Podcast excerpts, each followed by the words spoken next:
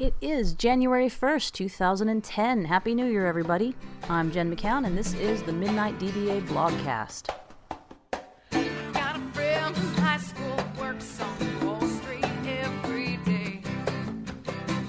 Said I had a podcast and he shot this look my way. All right, this is blogcast number two. Today we reading something from the other Midnight DBA. This is Sean's original DBA rant from dbarant.blogspot.com, posted August 21st, 2005. It's titled The Database Religion. Here we go. There are several religious debates in databases. One of the biggest debates is on platform. If I hear one more DBA scream that Oracle is vastly superior to SQL, I think I'm going to start ripping out my eyebrow hair from inside my eyelids.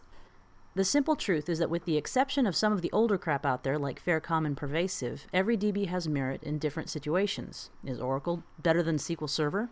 It really depends on what you're doing. Oracle is better at some things, but it isn't the right choice a lot of times. MySQL is better for some things, and it could actually win in some competitions. First, I'd like to talk about why there are mixed shops to begin with. To be perfectly honest, I'm not against mixed shops. I used to be a database purist, but I'm more pragmatic than I used to be. Mixed shops tend to happen in one of two ways. Either you get a VP who is loyal to a vendor and insists that everything from here on out be done in their DB of choice, or you get a few third party apps that only use a certain vendor as a back end, so you're stuck with managing a new database if you want that product. Unfortunately, it's that vendor loyalty I'm talking about when I talk about databases being a religion. So few tend to care about using the best tool for the job. They're usually more concerned with what makes them feel more macho for some reason. Come on now, there's no reason to pick Oracle if all you're doing is putting together a simple website. And while Yukon is going to close the gap, this was written in 2005, remember? And while Yukon is going to close the gap, Oracle has better uh, high availability features than SQL 2K, so it would be a better choice if you need some real 24 7 support. The same goes for XML. You wouldn't choose SQL 2K over Oracle if you needed rich XML support. You also wouldn't choose MySQL if you needed rich stored procedure or transaction support or really intense 24 7. You would choose MySQL, however, if you were putting together a fairly simple app or a website and just needed very quick response times to fairly large datasets. Some people swear by MySQL, I just don't happen to be one of them. So, mixed shops are okay, you just have to start putting more reasoning behind it. Go beyond that ridiculous loyalty you feel toward your favorite vendor, because as we found out with Quest, a vendor can turn you on without warning, and then the next thing you know, you've got your entire shop full of their product and it's no longer doing the job for you. It's really all just marketing anyway. In my experience, most DBAs don't know enough about databases to make a decision to begin with. Most SQL DBAs I talk to know so incredibly little about SQL, much less Oracle or MySQL or DB2. Their decisions are made purely off of marketing or basic familiarity. I can't count the number of times I've called an Oracle support to have some brain dead tech on the line make some stupid comment about SQL Server when they clearly don't have any idea what they're talking about. It's pathetic, really. The truth is that there are good reasons to go with pretty much any vendor, and you just have to find the right one. Those reasons aren't always technical either. Put simply, licensing can often be the deciding factor, and TCO is much. TCO, by the way, is total cost of ownership. If you didn't know that, and TCO is much more than licensing. It's extensibility, features, ease, ease of management, robustness, etc. Holding a lesser cost of not having to keep five different types of DBAs in house is also included in TCO. These are all factors, so let's be blunt. You're not going to choose Oracle Enterprise for your intranet when MySQL will do.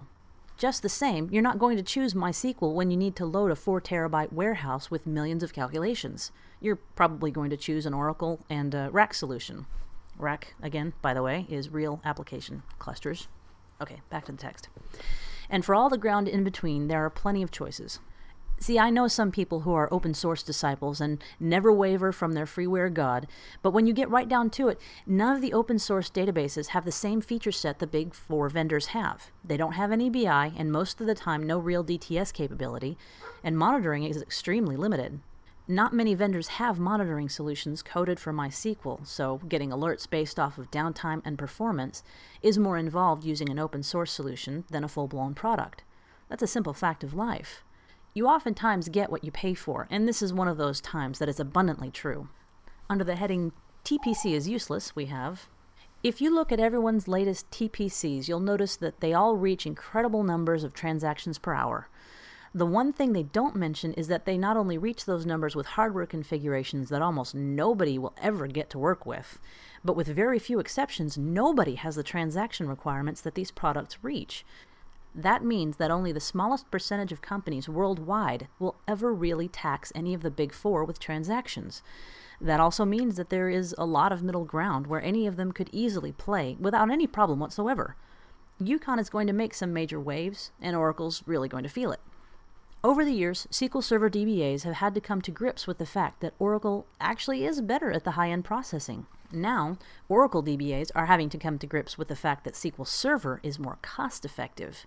SQL Server is also really closing the gap in performance, which is another thing that Oracle DBAs are having to get used to.